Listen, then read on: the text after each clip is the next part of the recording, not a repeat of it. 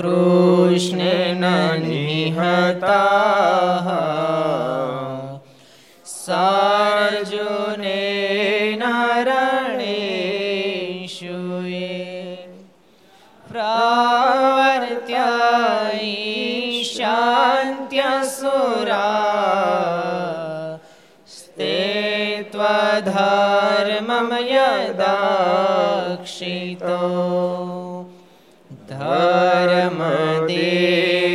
તદાય ભક્તા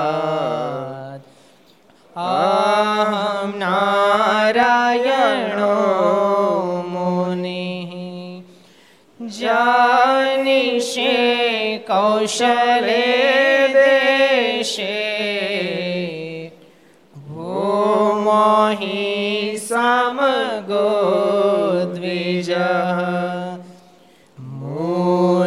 मुनिशापनृतां प्राप्ता ऋषिं सा तथोद्धवम् ततो वीतासुरेभ्यो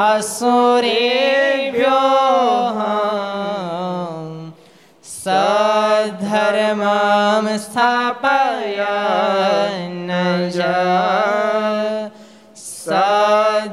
સધર્મામ સ્થાપયા જય બોલો સ્વામિનારાયણ ભગવાનની શ્રી હરિ કૃષ્ણ મહારાજ શ્રી રાધારમણ દેવ શ્રી લક્ષ્મી નારાયણ દેવ શ્રી નર નારાયણ દેવ શ્રી ગોપીનાથજી મહારાજ શ્રી મદન મોહનજી મહારાજ શ્રી બાલકૃષ્ણલાલ શ્રી રામચંદ્ર ભગવાન શ્રી કષ્ટભન દેવ ઓમ નમઃ પાર્વતી પતય હર હર મહાદેવ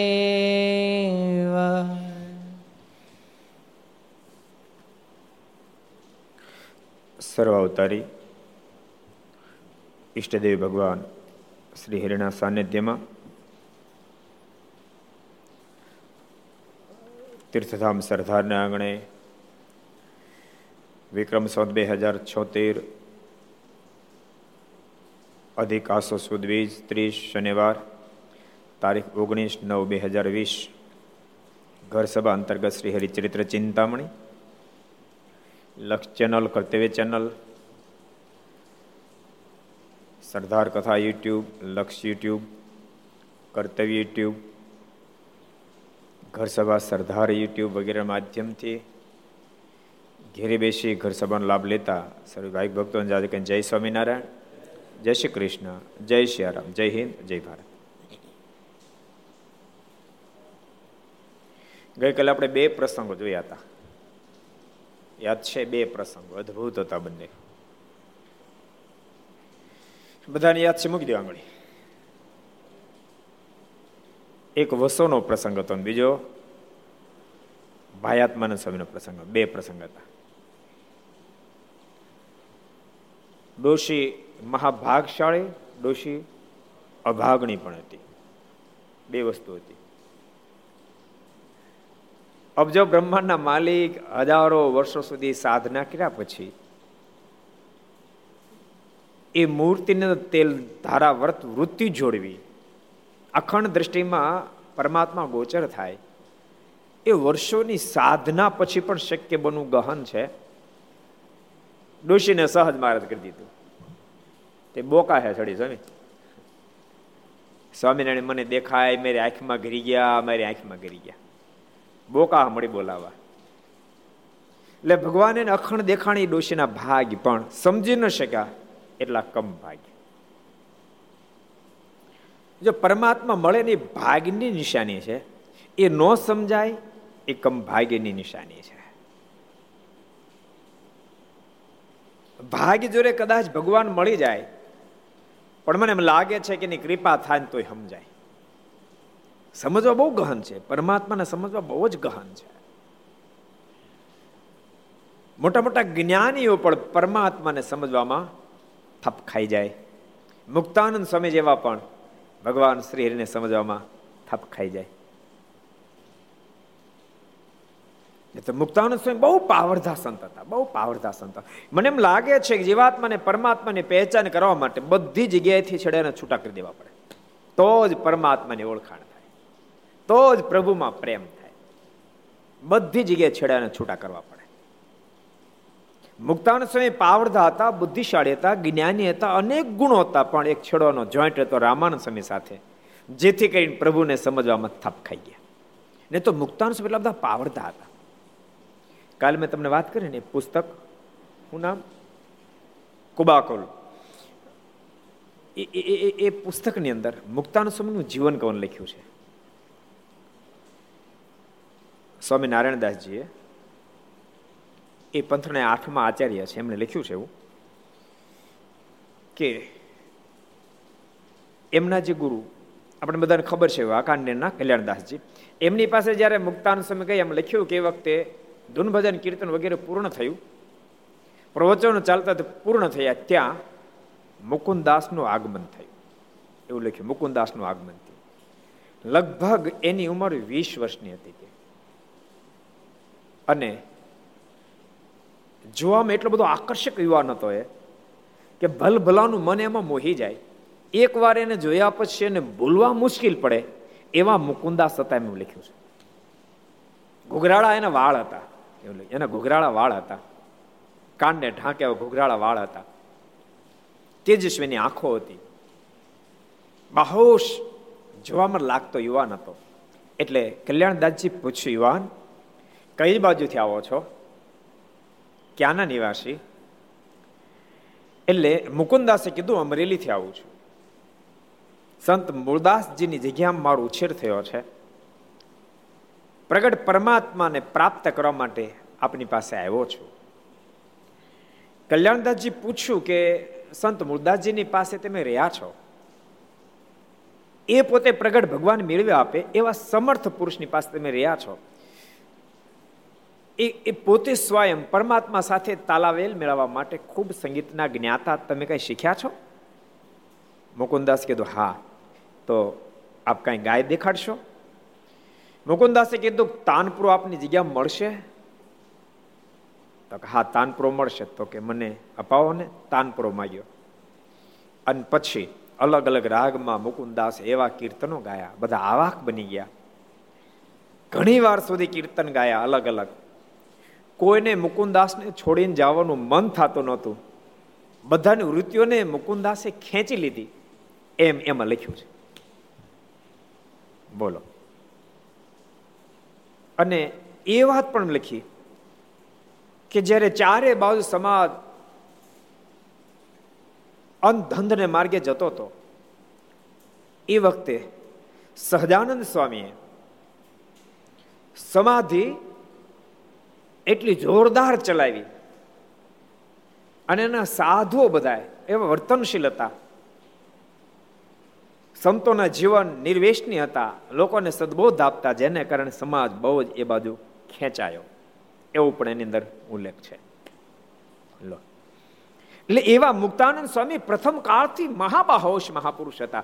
પરંતુ તેમ છતાં એક જગ્યાએ છોડો જોડાયેલો હતો, જેથી કરીને પરમાત્મા ભગવાન શ્રીને ઓળખી ન શક્યા.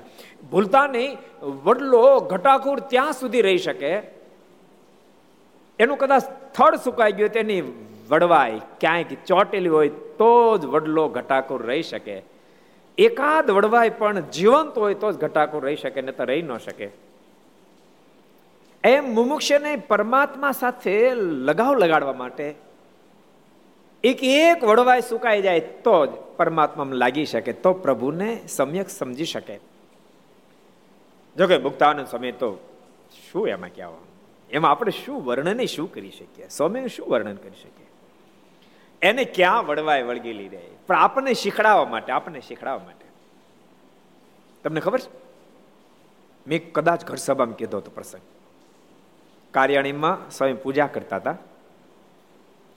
તો રામાનંદ સ્વામીના કોપીનો શું કે એને આડ આડબંધ એ આડબંધ એ પૂજામાં રાખેલો અને આત્માનંદ સ્વામી પૂજામાં દર્શન કરવા માટે આવ્યા એટલે મુક્તાન સ્વામી કીધું કે સ્વામી લોન દર્શન કરો તો કા શું ગુરુ રામાનંદ સ્વામીની કોપીનો આડબંધ છે અને આત્માનંદ સ્વામીના મોઢામાં શબ્દ નીકળ્યા, સ્વામી, હજુ વાત સમજામાં નથી આવી? આવા મોટા પરમેશ્વર મળ્યા પછી હજી તમારી પતિવ્રતતાની ભક્તિ નથી થઈ? અને આટલા શબ્દ સાંભળતાની સાથે મુક્તાન સ્વામી આંખ ભીની થઈ ગઈ. અને મુક્તાન સ્વામીના મોઢામાં શબ્દ નીકળ્યા, સ્વામી મુક્તાન સ્વામીને ભીની થઈ એટલે આત્માન સ્વામીને પણ મનમાં એમ થયું કે મેં ન કીધો તો સારું હતું એમ. મુક્તાન સ્વામી બહુ સરસ બોલ્યા. ત્યારે બધા સંતો વિટરાઈ ગયા કે સ્વામી શું કહે છે? મુક્તાન સ્વામી બહુ સરસ બોલ્યા. સ્વામી, જ્યારથી ગુરુ રામાનંદ સ્વામીને કાલવાણીમાં પહેચાન કરાવી ત્યારથી સ્વામી, આ દેહ, મન કે જીવ હવે ભગવાન શ્રી હરિ સિવાય ક્યાંય લાગેલ નથી છાંડ કેસરી ઘનશ્યામ ઓર કે જો કરું છે. એ સ્વામી કીર્તન બોલ્યા. અને સ્વામી બોલ્યા, મેં આ કોપીનો આડ બંધ એટલા માટે રાખ્યો હતો કે મને ભૂલાય ન જાય, મને ભૂલાય ન જાય. કે હું પરમાત્માને શોધવા માટે નીકળ્યો ત્યારે કેટલો ભટક્યો, ત્યારે રામાનંદ સ્વામીનો મેળાપ થયો ને એણે મને ભગવાન શ્રી હરિનો ભેટો કરે મને ભૂલાય ન જાય એટલા માટે મેં રાખ્યો છે. બાકી હવે મારું મન ભગવાન શ્રી સિવાય ક્યાંય લાગેલું નથી. એટલે એ તો મહામુક્ત આત્મા, એને ક્યાં લાગેલું મન હોય? પાપને શીખડાયું. કે ક્યાંય પણ મન લાગેલું રહેશે ત્યાં સુધી પરમાત્માને પહેચાનમાં થાપ ખાઈ જવાશે. પ્રભુના પ્રેમમાં થાપ ખાઈ જવાશે. એ આપણને શીખડાવવા માટે એ મહાપુરુષ બધા લીલાઓ કરે. ભગવાન ઓળખવા એ બહુ ગહન બાબત છે. અતિ ગહન છે. પરમાત્માની પ્રાપ્તિ પછી પણ પ્રભુની પહેચાન ન થાય. આપણને તો શું તમે કલ્પના કરો? આજોને બગડાટી રાજ્ય બોલાવે ઇન્દ્ર સમજાણું ઇન્દ્ર શ્રીમદ ભાગવત બોલે. એ ઇન્દ્ર એને પણ ભગવાન કૃષ્ણ જ્યારે અદ્ભુત અદ્ભુત લીલાઓ કરે ને એમાં આશરો, મહિનાનો, યજ્ઞનો બધો ખર્ચ અણકોટમાં વાપર્યો. ગૌરધનજીના પૂજનમાં. ઇન્દ્ર ઊંચા નીચો થઈ ગયો. દેવતાઓને કહેવા મળ્યો, કેમ આ વર્ષે યજ્ઞનો ધુમ્મસ અહીંયા સુધી ના આવ્યો? જાઓ, તપાસ કરો, દેવતાઓ તપાસ કરવા આવીને જોયું તો અહીંયા તો અણકો ન્યારથી ઉતરતી ગૌરધનજીનું પૂજન પ્રભુએ કરેલું. અને દેવતાઓ પાછા ગયા. ઇન્દ્રની પાસ જઈને કીધું કે, વહેલું મોડું થવાનું નથી. એ બધો ખર્ચ ગૌરધનજી માટે કરી નાખ્યો છે. અને ઇન્દ્ર લાલ પીળો થયો. અને ઇન્દ્રના મોઢામાં શબ્દ નીકળ્યા. એવા શબ્દો નીકળ્યા, આ ત્રિલોકીનો માલિક તો હું જ છું. આવડે નંદનો લાલો, મારો યજ્ઞ અટકાવે, જોઈ લો નંદના લાલાને. અને મેઘોને આજ્ઞા કરી, બારે મેઘ ખાંગા થાવ. નંદના લાલાને ગોકુળ વૃંદાવન બધાને ઘસડીને સાગર ભેળા કરી અને બારે મેઘ ખાંગા થયા. ઓને ખબર નહીં કોઈ પ્રાર્થના કરી ભગવાન જાણે. આપણે આવો વરસાદ તો કોઈ દી જોયો નથી. બંધસ થાય નહીં હું તમે કરો, કહો. હવે તો ઉપરથી ને વરસાદ શરૂ થયો ને હવે તો પહાડોમાંથી પાણી આવે જમીનમાંથી પાણી આવે બારે મેં ખાંગા થયા. બહુ પ્રસિદ્ધ પ્રસંગ એટલે વધારે હું નહીં કહું. ગોવાળો બધા મૂંઝાણા. હવે શું કરવું? બાબા નંદે કીધું કે લાલા મેં તને કહેતા હતા ઇન્દ્ર નારાજ થશે, તું માન્યો નહીં, બાળ હડતે છોડી નહીં. લાલાએ કીધું, ચિંતા છોડો. બોલતા ગોવર્ધનની ગુફામાં હાથ નાખ્યો, આખો ગુરદું બધા નીચે આવી જાઓ. બધા નીચે આવી ગયા. હાશ, કારણ કે અનરાધાર વરસાદ વરસતો હતો. હાશ નિરાજ થઈ. ત્યાં તો ગ્વાલ બાલો રાડે રાડી મળ્યા બોલાવા. લાલા ઉપરનું પાણી આવતું બંધ થયું, પણ બાજુમાંથી અંદર આવે છે. અને એ જ વખતે ભગવાન કૃષ્ણએ મોટા ભાઈ, શેષનારાયણ બળદેવભાઈને આજ્ઞા કરી, મૂળ રૂપમાં થઈને બાજુ ભોડો મારી દો અને શેષારૂપ ધારણ કરી બળદેવભાઈએ ચારે બાજુ ભોડો માર્યો, બહારથી આવતું પાણી બંધ થયું. ગ્વાલ વાલો મિત્રો કે લાલા, ઉપરનો પ્રશ્ન ગયો, બાજુનો પ્રશ્ન બંધ થયો પણ ખબર? અંદર આ ક્યાંય બારી નહીં, બાવણું નહીં, ગમઘોર અંધારું. કોઈ દેખાતો નથી, એમાં તું તો દેખા જ નહીં. કોઈ દેખાતો જ નથી. તે લાલા કાંઈક કૃપા કરી કાંઈક કૃપા કરી. પ્રભુ સુદર્શન ચક્ર ચડાવ્યું અને આખી ગુફા તેજથી બંબાકાર કરી મૂકી. અને ગ્વાલ બાલ મિત્રો, ગોપીઓ, બાબા નંદ, યશોદા બધા, એ આનંદ કિલોલ કરવા માંડ્યા. અણકોટ તો ઉતાર્યો તો લેનો કોઈ સવાલ નહોતો. સમજ બધી વ્યવસ્થા હતી અંદર. અને ગોરધન કે નાનકડા નહોતા. જબરજસ્ત. બધા આનંદ કર્યો. જરાક તપાસ કરે, વરસાદ તો એ ચાલુ છે કે. સાત દાડા સુધી વરસાદે ધાર ન ખેંચી. સાત દાડા વરસાદ અટક્યો. ત્યારે બધા બહાર નીકળી ગોળધો પણ નાચકૂદ કરવા માંડ્યા. ઇન્દ્રે દેવતાને કે જાડો તપાસ કરો તો શું થયું? એ કઈ રાખ બધા ગયા. આકાશ માર્ગે દેવતાઓ જ્યાં તપાસ કરી તો બધા આનંદ કિલોલ કરતા હતા. બાલ બાલ મિત્રો જોઈ આકાશ માર્ગે દેવતા આવ્યા. આ તો બધા ઇન્દ્રને લાગે જ કાંઈ પાછા જતા એટલે ગ્વાલ બાલ મિત્રો કદાચ ઊભા રહ્યો ઇન્દ્રને તમારો કોન્ટેક ખરો કાંઈ? ઇન્દ્ર તો મોકલ્યા છે અમને અહીંયા. કોન્ટેક કેમ નહીં? તો જરાક અમારો સંદેશો આપજો ને. આ સાત દાડા વરસાદ વરસાયો, બહુ મજા આવી ગઈ આમ તો કન્યાની ભેગો, કન્યાની સાથે રહેવાનો ચાર કલાક, આઠ કલાક, બાર કલાક સુધી મોકો મળતો. ચોવીસ કલાકનો કોઈ દી નહોતું મળ્યો. જેમ કોરોના કેમ બધાને પરિવારને ભેગા રાખ્યા? મને સૃષ્ટિ સર્જાણી ત્યારથી આખી દુનિયા ફેમિલી સાથે વધારે વધારે રહી હોય તો કોરોનામાં રહી. આ સૃષ્ટિ સર્જાણી તે દાડે હો. જયદીપ, ક્યારથી? સૃષ્ટિ સર્જાણી આપણે રહ્યા કોઈ એટલા બધા ભેગા? કયો? હું આ સરદાર આવ્યો પચીસ વર્ષ થયા. પચીસ વર્ષમાં એકી સાથે આઠ, દસ મહિના રહ્યો, પહેલી ફેર. રહ્યો સરદાર, બોલો. અને આવો મોકો ફરીને મળવાનો નથી કોઈને. આ અને મળવો ન જાય ને વારે વારે આવ્યો આવી કરે. તો તો સૃષ્ટિ પતી જાય પછી, એટલે માપે. ગ્વાલબાલ મિત્રોએ કીધું કે તો પછી એક કામ કરજો. તમે જરાક અમારો ઇન્દ્રને સંદેશો આપજો. બહુ મજા આવી ગઈ સાત દાડા. આ સાત દાડા વરસાદ વરસાદ બારે મહિના વરસાદ રાખે તમારે નિત્ય લાલા સાથે આનંદ કિલોલનો મોજ અને મજા માણવાનો સમય મળે.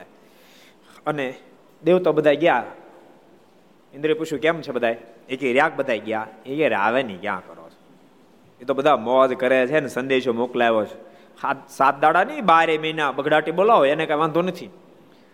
અને ઇન્દ્ર ક્રોધાય માન તોય મળો, સમજ્યો નહીં બોલો, તોય ક્રોધાય માન થયો.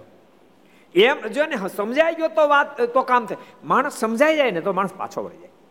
પણ સમજો નહીં. મહારાજે બહુ અદભુત વાત બતાવી.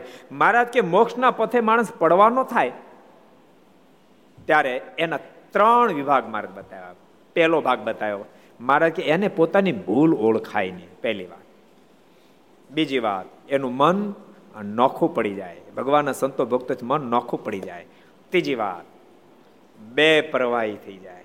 ત્યારે સમજવું હવે મોક્ષ પથમાંથી પડવાનો થયો છે. કેટલા વચરામું છે? કોણ કે છે? કેટલા વચરામું છે? કોને કેવું છે? શ્રુતિ કહી દેતું અંત્યનો આઠમો વચન અંત્યનો આઠમા વચનામૃતમાં મહારાજ અદભુત વાત બતાવે. ઇન્દ્ર જો વાત સમજાઈ ગઈ હોત તો કામ થઈ જાત. ન સમજો મળો. સમજો નહીં અને ઉપરથી વધારે ઉપદ્રવ કરવા માટે ઐરાવત હાથી પર બેસીને આકાશ માર્ગે આવ્યો. હાથમાં ખડક. કાપી નાખવું. ગોરધન સોતો નંદના લાલાને. આમ વિચારી ગઈને જા ખડક ઉઠાવ્યું અને પ્રહાર કરવા ગયો. પ્રભુ ફ્યુઝ ખેંચી લીધો, બધું દબડાક. ન તો અધ્ધર થઈ શકે કે ન તો નીચે આવી શકે. પછી બહુ સ્તુતિ ભગવાનની કરી. અને છેવટે ભગવાન ભગવાને દયાના દરિયા. ભગવાન દયા કરી ઇન્દ્ર મુક્ત કર્યો, માફી માંગીને ઇન્દ્ર પાછો સ્વર્ગમાં ગયો. એટલે એવા એવા પણ પરમાત્માને ઓળખવામાં થાપ ખાઈ જાય. આપણે તો ભાગશાળી ગામડાના માણસો, કશી ખબર પડે નહીં. તેમ છતાં ભગવાન ઓળખાઈ ગયા તે આપણે જેવો ભાગશાળી કોણ હોય કહો આપણે તો ભાગશાળી.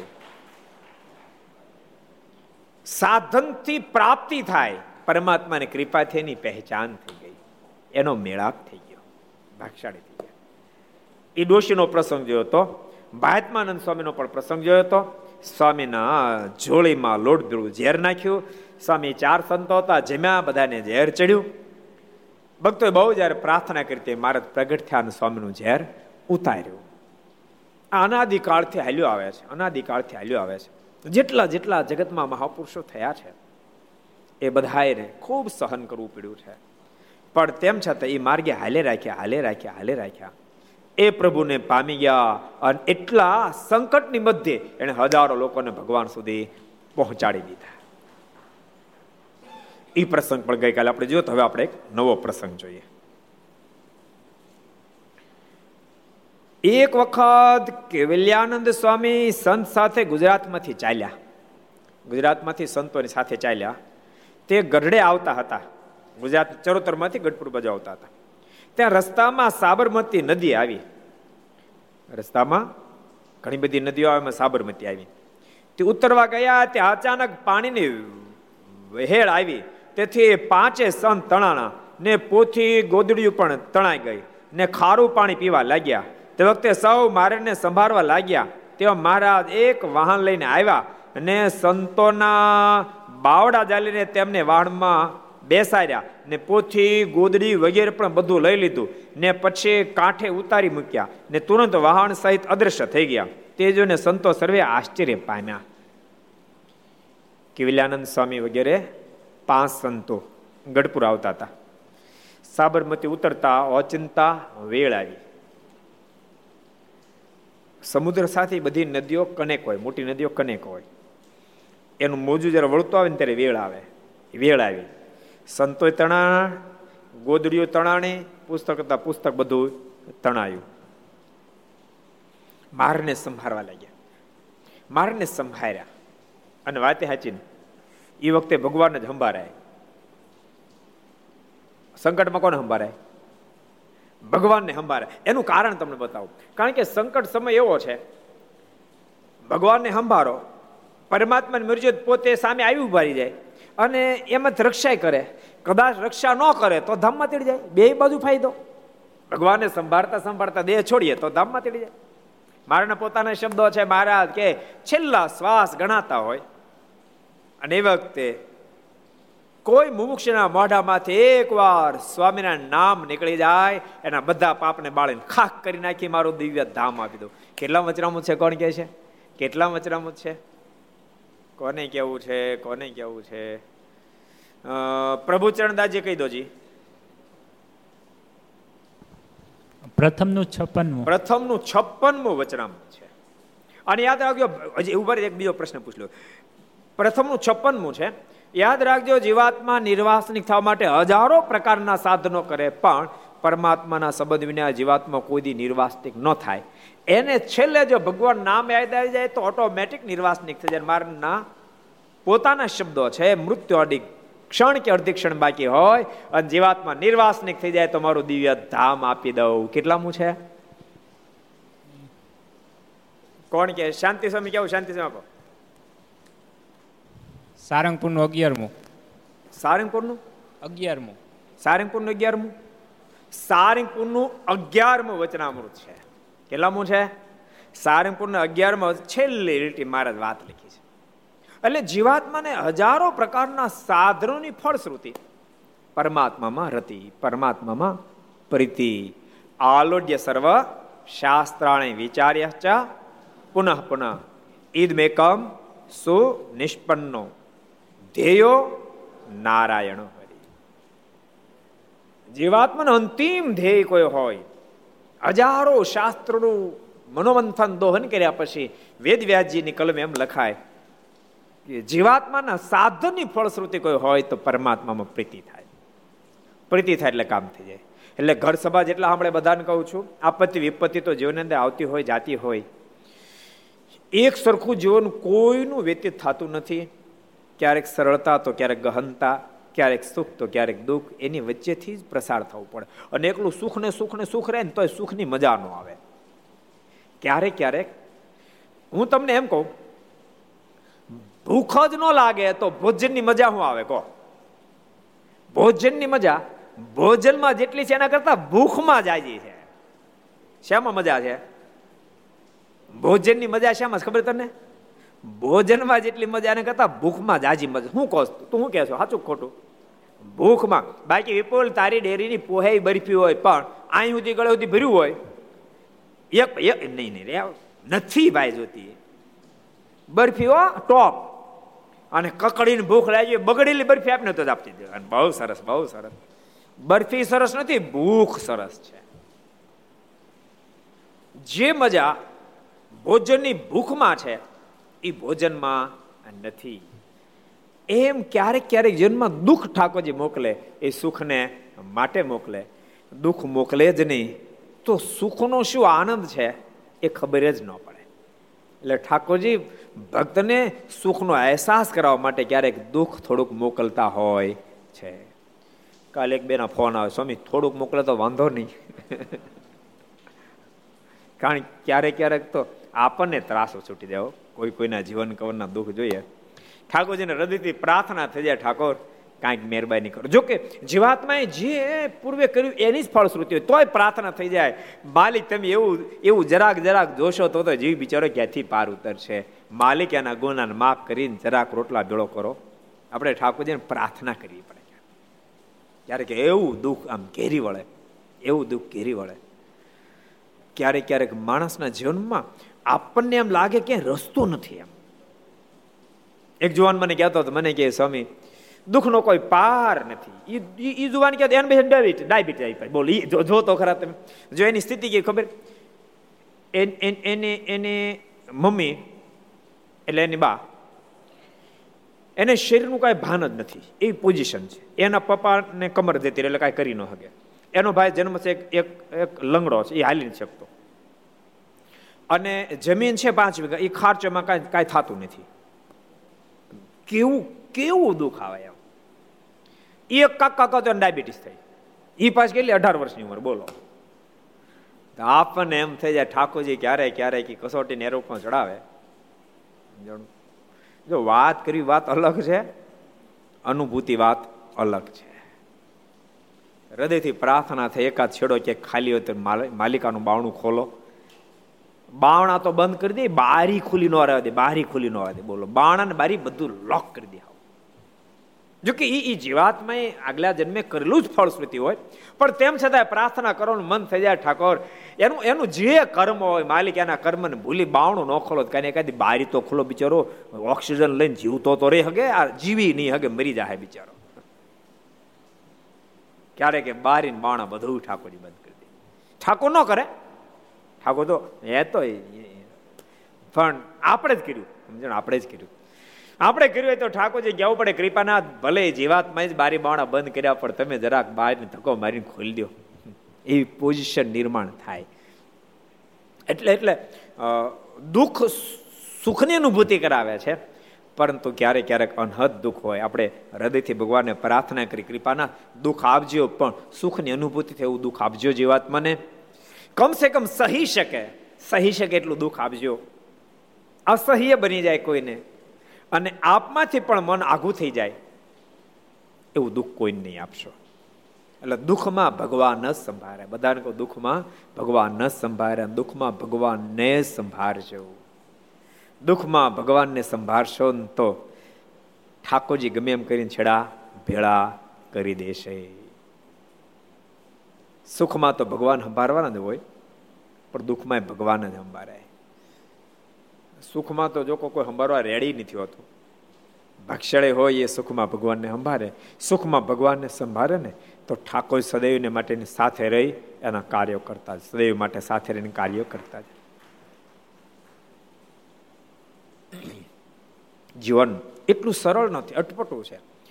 એવું બધું અટપટું છે કે જીવનની અંદર અટપટાઈમાં દુનિયા આખી સંગ છોડી દેશે એટલા માટે પરમાત્મા ભજવાની જરૂર છે. આખી દુનિયા જ્યારે સંગ છોડશે ને ત્યારે પરમાત્મા ભેળા ભેળા હાલશે ભેળા ભેળા હાલશે.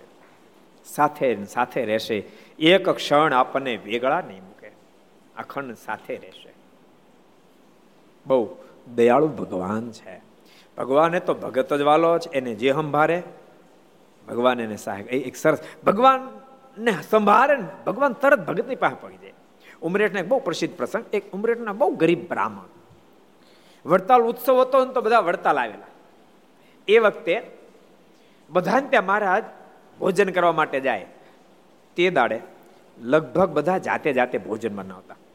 એકાદ બે દાડા, આખા પ્રસંગ એકાદ બે દાડા રાખે સમૂહ ભોજન. બાકી મહદ અંશે જાતે જ ભોજન કરવાનું. હાથો લેતા આવે, ખુખડી લેતા આવે, થેપલા લેતા આવે. અને થોડું ઘણું પકાવે. આ ગરીબ બ્રાહ્મણ. મહારાજ વિધ વિધ જગ્યાએ ભોજન કરવા માટે જતા હોય, એને જોવે, એને સંકલ્પ થયો. રોજ સંકલ્પ થાય, હું ગરીબ. હું ભગવાનને શું જમાડું? મારી પાસે કાંઈ નથી. મારે ત્યાં પ્રભુ જમવા માટે આવે તો કેટલો બધો આનંદ આવે. પણ શું જમાડું? મનમાં થયું કે મેં તૈયારી ક્યાં કરી છે? ભગવાન જમવા માટે આવે. હું તૈયારી કરું, પછી ખરખરો કરું, બરાબર છે. તૈયારી કરું ખરખરો કરું, બરાબર. મેં તૈયારી જ નથી કરી. બાકી ભગવાન ભક્ત પ્રાર્થના કરતા આવે. દ્વારકાધીશ વિદુરને ત્યાં મોડી ભાજી ખાવા પહોંચી ગયા હતા. સ્વયં પ્રભુ રાઘવ, શબરીને ત્યાં બોર ખાવા પહોંચી ગયા. તમે તૈયારી નથી કરી, મારે તૈયારી કરવી જોઈએ. આ વિચાર કરીને વડતાલમાં ઘેર ઘેર માંગવા ગયા. પંચ કણકી કે મળી. એનો રોટલો બનાવ્યો. ભાજી બનાવી. અને મારને પ્રાર્થના કરી. હે કૃપાનાથ, હે માલી આ બાજુ ઈ કણકી, પંચ કણકી માગીને આવ્યા ને પાછી ભાજી ગોતી બને બપોર દોઢ વાગ્યો. ગયો મારે તો બપોરે બાર વાગે જમીન સુઈ ગયા હતા દોઢ વાગ્યો એટલે પ્રાર્થના પ્રારંભ કર્યો. હે મહારાજ, હે કૃપાનાથ, હે માલિક, મારે ત્યાં જમવા મહારાજ બેઠા ત્યાં મુકુંદ બ્રહ્મચારી કે મુકુંદ બ્રહ્મચારી? લોટો લાવ, તમારે બહાર જવું પડશે. લોટો માગ્યો. અને નહીં તો મુકુંદ બ્રહ્મચારી હારે ભેળા આવે, એને હારે નો લઈ જાય એટલે. ઈ બાને મહારાજ ઈ ભગત એક જગ્યાએ ઉતારો મળ્યો તો એ બ્રાહ્મણ એને ત્યાં મહારાજ પહોંચ્યા. કાશીદાસ નામ. મહારાજ ત્યાં પહોંચ્યા. અને મહારાજ કે કાશીદાસ, રોટલો તૈયાર, ભાજી તૈયાર? હા મહારાજ, મને ભૂખ બહુ લાગી છે મહારાજ કે. તે લાવો લાવો જલ્દી જમવું છે અને મહારાજ, ભાજી અને રોટલો, આનંદ કરડો બ્રહ્માના માલિક. પાંચ કણકીનો રોટલો. પાંચ કણકી ખબર પડે? એ બધું ભેળું હોય. મકાઈ હોય, એમાં ઘમે હોય, એમાં જુવારે બાજરો હોય. બધું ભેગું એને પાંચ કણકી રોટલો કે આપણે બગસરા. બગસરા ખબર? હું જયારે પાર્ષદ થવા ગયો ને, એ વખતે પૂજ્ય હરિશાદાસ સ્વામી, લક્ષ્મીપ્રસાદ સ્વામી અને ગુરુ ત્રણ સંતો હતા અને હું પાર્ષદ થયો. એ વખતે પાંચ કણકીનું પ્રકરણ હાલતું હતું. નિયમ સંતો લીધો તેલ ન ખાવું, ઘી ન ખાવું. આ બોલ શું બનાવો? રોટલો શેમ બનાવો? શાક શાનું બનાવું? ઘી ન ખાવું તેલ ન ખાવું. નાખજે દાદા. એવું નિયમ. તે શું કરે ખબર? એ બધું પંચ કણિયા દળી નાખવાની. સારું થયું, મીઠાનું નિયમ નહોતું લીધું. મીઠું નાખતા એ મને ખબર છે. એમ લીધું બે ચાર દાડા. એ સ્વામીની છે ને આટકોટ આવ્યા સત્સંગ કરાવવા માટે. ત્યારે મુક્ત સ્વયં પારસે થઈ ગયા હતા. અને ત્રણ સંતોન મુક્ત સ્વામી એ આવ્યા અહીંયા આટકોટ. અને હું અને કાંતિ ભગત, મિસ્ત્રી રીતે રમદા દેપરો સાધુ છે નામ તો નથી આવડતું એ બે ત્યાં બગસર રોકાણા, અને સ્વામી ત્રણ દાડા રોકાવાના હતા. આપણે કીધું આપણે પ્રકરણ ચલાવી આ તેલ ઘી વિના તો હાલે છે, મીઠાઈ વિના હાલે કેમ? નવો નવો આપણે એક કાર્યક્રમ યોજીએ એમ. જો કે કાર્ય એની મજા છો સાચું તમને કહું, જેટલું જેટલા ત્યાગમાં મોજ છે ને, એટલી તો ક્યાંય મોજ નથી. એ ત્રણ ત્રણ પેડાવાળા છોકરા બેહીને આવ્યા તાટકોટ. એમાં અડધે પગ્યા રોદા બહુ ત્યારે રોજતા તો હાઈફાઈ હતા. આજ હાઈફાઈ છે, તે દાડ કેટલા હાઈફાઈ છે? આ ત્રીસ બેત્રીસ વર્ષ પહેલાની વાત કહું. એકદમ હાઈફાઈ, રોટલા રોટલા નહીં, રોદા. રોટલા હાઈફાઈ જ હતા. ઉલાળ ઉલાળ પછાડે. એ મુક્ત થઈને પેચોટી ખાઈ ગઈ. ન્યા છે આટકોટ સુધી ઉઠી કરતા કે મનસુભાઈ આટકોટના મને યાદ મનસુભાઈ તેડવા માટે આવ્યા હતા. એ લાવ્યા સત્સંગ કરવા માટે. બત્રી વર્ષ પહેલા. એટલે અમે પછી તે મીઠા વગરનો કાર્યક્રમ બે ત્રણ દી હાક્યો પણ બે ત્રણ દી મીઠા વગરનો કાર્યક્રમ હાક્યો પછી બીજો કોઈ કાર્યક્રમ જ ન થયો. પેટ થઈ ગયા બધા દડા ગયા. બીજો કાર્યક્રમ જ નહીં કાંઈ. પછી પછી એટલે બે ત્રણ દિન મીઠું ભેળું કરી એક જણાને સલાહ આપી અમને કે તમે ત્રણ દિન નથી ત્રણ દિનો એક લઈ લો, પાણી નાખીને. પછી પીધું, પછી બધું કાર્યક્રમ આગળ વધ્યા. એ તમે સમજી જાજો બધું. એ વખતે તેલ નહીં અને ઘી નહીં બધું બંધ. તમને થાય તો જમાય કેમ, તમને શીખડાવું કેવી રીતે જમાય. પછી શું કરી ખબર? સ્વામીની રોટલા બનાવે એના, ભાખરા. દોડીને ભાખરા બનાવે. પછી ભાખરા ઠાકોર ધરાવે. ઠાકોરજી તો ભાવના ભોગે, એટલે તો જમતા જ છે આપણે અનુમાન બાંધીએ છીએ. એ ભાખરા પછી થાળ ઉતારી અને છાશમાં ડુબાડી દે. પછી અમે કથા કરવા જઈએ. પોણી કલાક કથા કરીએ. પોણી કલાક કથા કરીએ તો એલા ભાખરા જાણે ઘીમાં નો એવા કુણા માખણ થઈ જાય. અને શાક. શાકમાં તેલ તો નહીં, બાફવાનું ખાલી. એ બાફેલું શાક અને છાશ રોટલા. એમ મારે અધૂરામ પૂરું થયું છે ને તો પદયાત્રા નીકળ્યા મેં નીમલું એક વાર સુધી શાક નાખો મારે શાક નહીં પાછું તે મને કઢી બનાવી દે. પણ કઢીમાં તેલની તો વાત જ નહીં, સમજાણું? એ બા ચણા લોટની બાદર લોટ નાખી ડો ની જરા ગરમ કરી દેતા ભગવાન જાણે કેમ કરતા હતા. એમાં, અમે પછી જેતપુરનો પાટોત્સવ હતો. પાટોત્સવની અંદર, પાટોત્સવ જતા લોજ બપોર રોકાણ ત્યાં ઓલું ઠાકો જમાડા ગયા. દૂધીમાં થેપલા બનાવેલા. પણ તેલ નહીં એટલે મૂળ મૂળ મૂળ કારણ અહીંયા નડે, સમજાણું? હવે તેલ વિનાના એ ભાખરા બનાવી થેપલા બનાવ્યા દૂધી બાફી નાખી, લોટ બાંધી દીધો બનાવ્યા દેવજી બાપા હારે, મહામુક્ત આત્મા, દેવજી બાપા હારે. અને લોજ ત્યાં વાવ છે ને આપણે ઠાકોર જમણે બેઠા આવો છાશ ન મળે નહીં તો ડૂબાડી દે અડધો કલાક.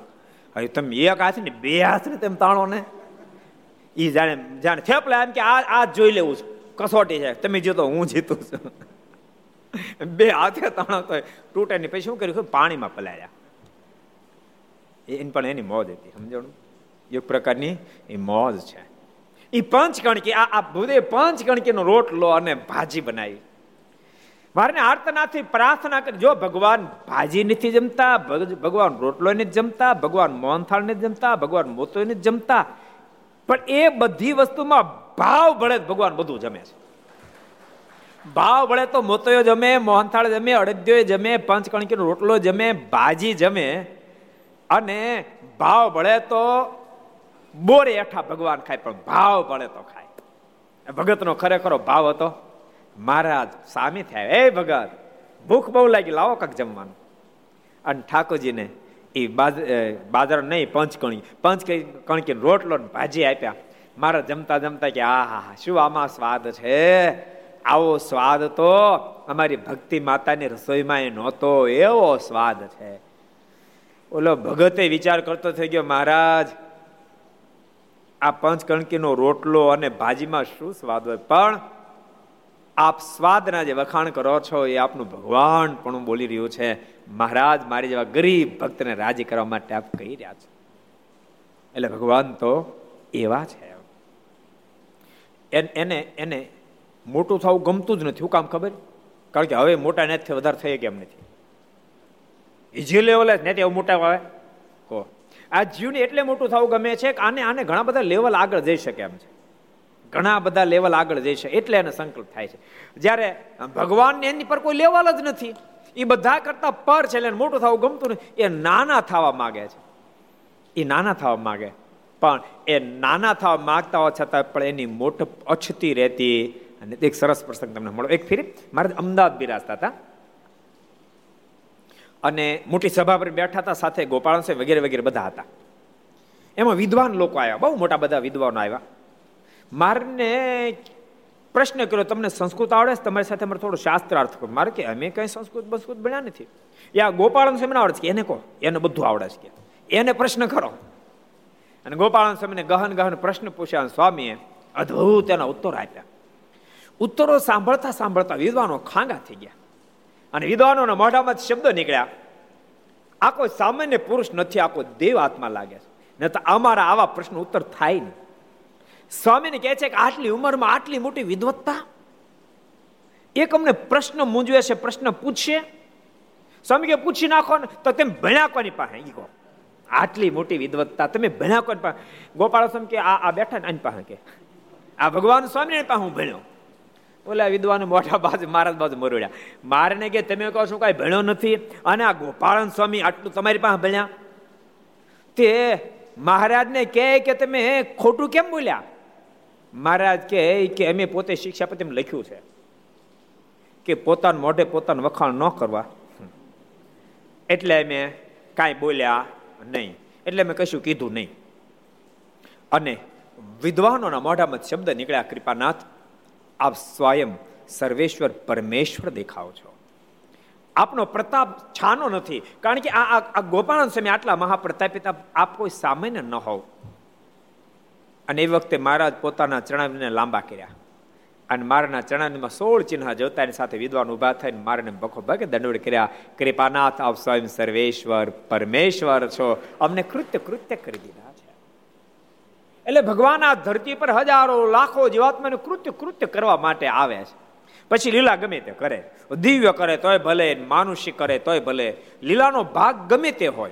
પણ જીવાત્માને કૃત્ય કૃત્ય કરવા માટે આવે છે ભૂલતા નહીં. ભગવાન એટલા બધા મહાન છે, એટલા બધા મહાન છે. સ્વયં તો મહાન છે. એનો સંબંધ જેને જેને થાય બધા જ મહાન થઈ જાય. જેને જેને થયા, જેને જેને થાય. એ મનુષ્ય હોય, પશુ હોય, પક્ષી હોય, વૃક્ષ હોય, વેલી હોય, પોસાય તો હોય. અરે ચૈતન્ય હોય, જળ હોય, કોઈ પણ તત્વ હોય, જેને પરમાત્માનો સંબંધ થાય, બધા જ મહાન થઈ જાય. અને મહાનતા પ્રાપ્ત કર્યા પછી, જો પરમાત્માનો સંબંધ એક ઘડીના છઠ્ઠા ભાગ સુધી છોડી દે, તો ફરીને પાછો બદ સ્થિતિને પામી જાય છે. એટલે જેની પણ મહાનતા છે, એ બધાની મહાનતા ભગવાનના સંબંધથી છે. એક સત્સંગમાં એક બહુ સરસ પ્રશ્નોત્તરી છે. અખંડ આનંદ સ્વામીએ મારે પ્રશ્ન કર્યો છે. કૃપાનાથ, બ્રહ્મ કોણ છે? મહારાજ કે બ્રહ્મ તો એક જ છે, બાકી કશું બ્રહ્મ નથી. અરે કૃપાનાથ, ધામના મુક્તોને બ્રહ્મ શબ્દ સંબોધે છે. અહીંયા પણ મોટી સ્થિતિ પામેલા મહાપુરુષો સંતોને બ્રહ્મ શબ્દ સંબોધે છે. આપ કહું, એક જ બ્રહ્મ છું, બીજું કોઈ બ્રહ્મ નથી. તો મહારાજ, આ બે વાત અલગ કેમ પડે છે?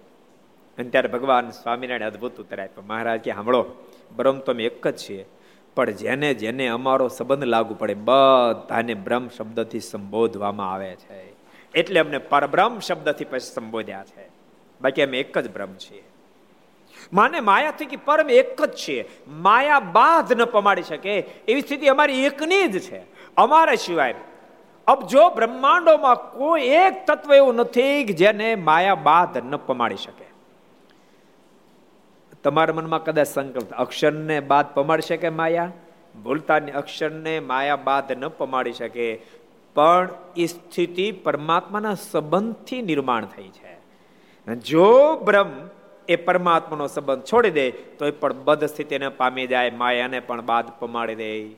એમ મહારાજે લોયાના તેરમાં વચન બતાવ્યું. અક્ષર બધાને ધારી રહ્યું અમને પણ ધારી રહ્યું છે. એટલી મોટી અક્ષરની મહાનતા પણ યદ્યપી. એના મનમાં એક સેકન્ડ ગુમાન આવે કે બધાનું ધારી રહ્યો સ્વયં ભગવાનનું ધારી રહ્યો, તો અક્ષરને પણ મારા સ્વરૂપમાં લીન કરી નાખી. અક્ષરને પણ મારા સ્વરૂપમાં લીન કરી નાખી. સ્વરાટ થકા બધાને ધારવા માટે હું સમર્થ છું. અને મહારાજના શબ્દો, મહારાજ કે, તુચ્છમાં તુચ્છ બિલકુલ સામાન્યમાં સામાન્ય જીવાત્મા હોય. એની વૃત્તિ મારા ચણારવિંદ સાથે જો જોડાયેલી રહે, તો માયાને બાધ ન પમાડી શકે. અને એવી બ્રહ્મા જેવો સમર્થ વ્યક્તિ હોય એ પણ અમારા ચણારવિંદથી જરાક હટે તો માયાને પણ મારી લોથ પોત કરી નાખે. કેટલા વચનામું છે? કેટલા વચનામું છે? કોણ કે છે? શ્રંગદાસજી કોજીએ લોયાનું તેરમું. એટલે ભલે હમણાં મેં કીધું લોયાનું તેરમું. લોયાનું તેરમું વચનામું છે. એટલે જે કોઈની મહાનતા છે જ્યાં પણ મહાનતા, એ બધી જ પરમાત્મા વતે છે. બધી જ પરમાત્મા વતે છે. અને પરમાત્માને લઈને જેને જેને પરમાત્માનો સંબંધ થાય, બધા જ મહાન ગણાય. ભગવાનના સંબંધથી કેવી મહાનતા એક સરસ વાત તમને બતાવું. એક ફેરી મહારાજે વીસ સંતોને અમદાવાદ ભણવા માટે મોકલ્યા. એમાં ગોપાળન સ્વામી સોરી મુક્તાન સ્વામી હતા. અદભુતાન સ્વામી પોતે કહે કે હું પણ સાથે હતો. ચૈત્યનાનંદ સ્વામી પણ સાથે હતા. પણ વીસમાંથી અમુકની સેવા માટે મોકલેલા. એમાં આશજીભાઈની મેળીએ દિવસનો ઉતારો કરે, રાત્રે સ્થાન છોડીને પછી ગામથી દૂર જતું રહેવાનું. જોડી માગે અને એમાં જે કાંઈ આવે, એમાંથી રસોઈ બનાવીને સંતો ભોજન કરે. એમાં ઘટના ઘટી ચૈત્યનાનંદ સ્વામી રોજ જોડી માગવા જતા હતા. એમાં સ્વામીને દાઢ દુખવા આવી. એટલે જોડી માગવા ન જઈ શક્યા. ભાઈ રામદાસજી અમદાવાદ પધાર્યા. એટલે અદભુતાનંદ સ્વામી અને ચૈત્યનાનંદ સ્વામી એ ભાઈ રામદાસજીના દર્શન કરવા ગયા અને અદભુતાનંદ સ્વામી વાત કરે કે ચૈત્યનાનંદ સ્વામી રોજ જોડી માગવા જતા હતા, પણ સ્વામીને દાઢ દુખે એટલે જોડી માગી શકાય પોઝિશન નથી એમ. ત્યારે રામ, ભાઈ રામદાસજી બોલ્યો તમે જોડી માગવા જતા હતા? બહુ મોટું કામ કહેવાય. કારણ કે પ્રગટ ભગવાનના સંબંધથી તમારી મગાયેલી જોડીના અન્નમાંથી આ બધા સંતો ભોજન કરે. ભાઈ રામદાસજી બોલ્યા, આ બધા સંતો ભોજન કરી કેટલી મોટી વાત તમને ખબર છે? આ સંતો ભોજન કરે? અરે આ સંતો કોઈ વસ્ત્ર ઓઢાડે? સાંભળો જે વ્યક્તિ વસ્ત્ર ઓઢાડે એનું કલ્યાણ તો થાય, જે ભોજન કરાવી વ્યક્તિનું તો કલ્યાણ થાય, જેનું અન્ન આવે એનું તો કલ્યાણ થાય. પણ જે વરખડીમાંથી કપાસ નિર્માણ થયું, એ વરકડીનું કલ્યાણ થઈ જાય. એ કપાસ એને કાંત્યો હોય ગૂંથ્યો હોય, કપડું બનાવ્યું હોય, એ જે કાંઈ એમાં યુદ્ધ જે વ્યક્તિ થયું, એ બધાયનું સંત અને વસ્ત્ર ઓઢાડવાથી કલ્યાણ થઈ જાય. અને ભોજન જે જે રસોઈ માગી હોય, જે સદાવર્ત માગ્યું હોય, ભિક્ષાવૃત્તિ જે માગી હોય એમાં જે કાંઈ અનાજ આવે એ અનાજ આપનાનું કલ્યાણ તો થઈ જાય, પણ એ અનાજના એક એક કણ, જે છોડમાંથી કણ થયો, એ છોડનું પણ કલ્યાણ થઈ જાય. એ ખડું જેને લીધું હોય, એનું પણ કલ્યાણ થઈ જાય. અનાજ જેને દળી આપ્યું, એનું પણ કલ્યાણ થઈ જાય. એટલો આ સંતોનો મહિમા છે. ભાઈ રામદાસજી કહે. અને આટલા શબ્દો સાંભળતાની સાથે અદભુતાનંદ સ્વામી કહે, તો તો ચૈત્યનાનંદ સ્વામીને દાઢ દુખે જોડી માગવા નથી જઈ શકતા, હું માગવા જઈશ કે. આટલો મોટો મહિમા, હું જોડી માગવા જઈશ. ત્યારે ભાઈ રામદાસજી કે પણ તમે તો ભણવા માટે આવ્યા છો.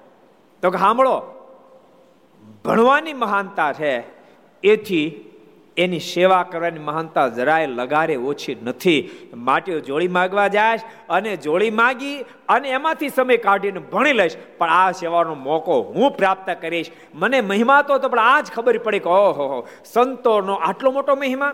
પણ ભૂલતા નહીં ભક્તો. શું કામ સંતોનો મહિમા? ભગવાનના સંબંધને લઈને મહિમા છે. સંતોનો હોય, ભક્તનો હોય, આચાર્યશ્રીનો હોય, મંદિરો, જે પણનો. જો મંદિર અડીખમ બની જાય, પણ પ્રતિષ્ઠા ન થાય ત્યાં સુધી લોકો દંડવડ કરે છે ને કો, આપણા મંદિર છે, અદ્ભુત મંદિર છે, પણ ક્યાં કોઈ દંડ કરો જાય શું કામ? કારણ કે અંદર ભગવાનની સ્થાપના નથી. પરમાત્માથી મંદિરની મહાનતા છે. એને આપણે મંદિર શબ્દથી સંબોધીએ પરમાત્માની મૂર્તિ પ્રતિષ્ઠા થયા પહેલા મંદિર શબ્દથી સંબોધ્યો કારણ કે આકાર વગેરે લઈને. પણ વાસ્તવિક જ્યાં સુધી ઠાકોરજીનું સ્થાપન નથી થયું, ત્યાં સુધી એક પ્રકારનું બિલ્ડિંગ જ છે. એક પ્રકારનું બિલ્ડિંગ જ છે. મંદિર તો ત્યારે બની જાય જ્યારે પ્રભુની સ્થાપના થઈ જાય. પ્રભુની સ્થાપના થતાની સાથે એ મંદિર, જો શબ્દથી પુસ્તક બને, શબ્દથી પુસ્તક બને, પણ એ સત્શાસ્ત્ર ત્યારે બની જાય એની અંદર પરમાત્માનું વર્ણન આવે તો સત્શાસ્ત્ર બની જાય. જે મુક્તિ કરતલ બની જાય. કવિ દલપતરામને દેવાનંદ સ્વામી જ કીધું હતું ને કે તમારી પાસે અઢળક કળા ઠાકોરજી આપી. સ્ત્રી શ્રૃંગાર રસથી સભર તમે આ રચના કરી. જેટલા જેટલા વાંચે બધાની મુક્તિ બગડશે. અને મહા મુક્ત આત્મા કવિ દલપતરામ એને વાતને હા પડી ગઈ. સ્વામી કીધું, આના કરતા પરમાત્માના દિવ્ય ચરિત્રનો આલેખન કર્યો હતો, જેટલા જેટલા વાંચત, એ બધા મોક્ષના પથે પાર ઉતરત અને આ શબ્દ સાંભળ તરત ફાડીને સળગાવી નાખ્યું. અને કીધું, મારા પર કૃપા દ્રષ્ટિ કરો, હું પરમાત્માના ચરિત્ર લખી શકું. દેવાનંદ સ્વામી કે, વડતાલ દેશમાં તૃતીય આચાર્ય શ્રી વિહલ્લાજી મહારાજ થશે. એ ગામડે ગામડે ફરી ફરી અને સાહિત્ય એકઠું કરશે. અને તમને સામેથી બોલાવી એકઠું કરેલું સાહિત્ય એને પદમાં બેસાડશે. અને અદભુત શાસ્ત્ર બનશે. અનેક લોકોની મુક્તિ કરતલ બનશે. એના એના એ કવિ દલપતરામ રચ્યતા એના એ. પણ પરમાત્માના સંબંધ યુક્ત જ્યારે ગ્રંથ બન્યો ત્યારે સત્શાસ્ત્ર બની ગયું અને મુક્તિ કરતાલ બની ગયું. એટલે બધાની મહાનતા ભક્તો પરમાત્માના સંબંધથી છે. પરમાત્માનો સંબંધ નથી તો એની કોઈ મહત્તા નથી. એટલે આપણે એ વાત જોઈ રહ્યા હતા કે જીવાત્માને પરમાત્માનો સતત સંબંધ રાખવો જોઈએ. જીવન ક્યારે સુખ દુઃખમાં વ્યતીત થાય, ક્યારે સુખ દુઃખમાં પલટા જાય, ક્યારે અચિંતા ક્યાંથી દુઃખ ટાટકે કાંઈ નક્કી નથી. પણ એ વખતે પરમાત્માનો સંબંધ હોય તો ગમે તેવા દુઃખમાંથી પાર ઉતરે. આ પાંચે સંતો જ્યારે તણાવા લાગ્યા, પુસ્તકે તણાણા અને બીજું તણાણું? ગોદડીઓ તણાણી. ત્યારે ભગવાનને પ્રાર્થના કરીને મારા તરત પધાર્યા. ગોદડી, પુસ્તક, સંતોને લઈ, જહાજમાં બેસાડ્યા અને સંતોને સાબરમતીને પાર ઉતાર્યા. તે જોઈને સંતો સર્વે આશ્ચર્ય પામ્યા જાણ્યું છે, મહારાજ, આપણી રક્ષા કરી. એમ ભગવાન પોતાના જનની સર્વે પ્રકારે રક્ષા કરે છે. એ શબ્દોની સાથે આવો, આપણે પાંચ મિનિટ પ્રાર્થના સાથે ધૂન કરશું. स्वामी नारायण नारायण नारायण स्वामी नारायण नारायण नारायण स्वामी नारायण नारायण नारायण स्वामी नारायण नारायण नारायण स्वामी नारायण स्वामी नारायण स्वामी नारायण स्वामी नारायण स्वामी नारायण નારાયણ સ્વામી નારાયણ સ્વામી નારાયણ સ્વામી નારાયણ સ્વામી નારાયણ નારાયણ નારાયણ સ્વામી નારાયણ નારાયણ નારાયણ સ્વામી નારાયણ નારાયણ નારાયણ સ્વામી નારાયણ નારાયણ નારાયણ સ્વામી નારાયણ સ્વામી નારાયણ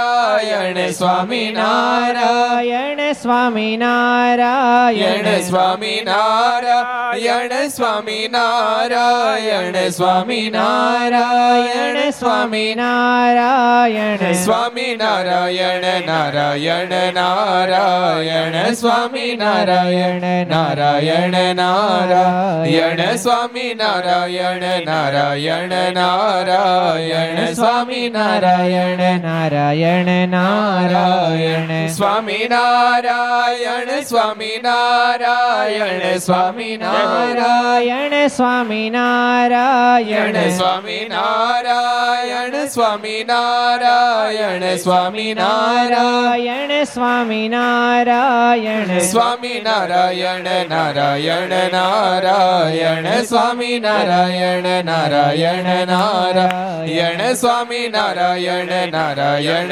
નારાયણ સ્વામી નારાયણ નારાયણ નારાયણ સ્વામી નારાયણ સ્વામી નારાયણ સ્વામી નારાયણ સ્વામી નારાયણ સ્વામી નારાયણ સ્વામી નારાયણ સ્વામી નારાયણ નારાયણ સ્વામી નારાયણ સ્વામી નારાયણ નારાયણ નારાયણ સ્વામી નારાયણ નારાયણ નારાયણ સ્વામી નારાયણ નારાયણ નારાયણ સ્વામી નારાયણ નારાયણ નારાયણ સ્વામી નારાયણ નારાયણ નારાયણ. સ્વામિનારાયણ ભગવાનની જય શ્રી હરિ કૃષ્ણ મહારાજ. શ્રી રાધારમણ દેવ શ્રી લક્ષ્મી નારાયણ દેવ શ્રી નર નારાયણ દેવ શ્રી ગોપીનાથજી મહારાજ શ્રી મદન મોહનજી મહારાજ શ્રી બાલકૃષ્ણલાલ શ્રી રામચંદ્ર ભગવાન શ્રી કાષ્ટભન દેવ ઓમ નમઃ. પાર્વતી પતય હર.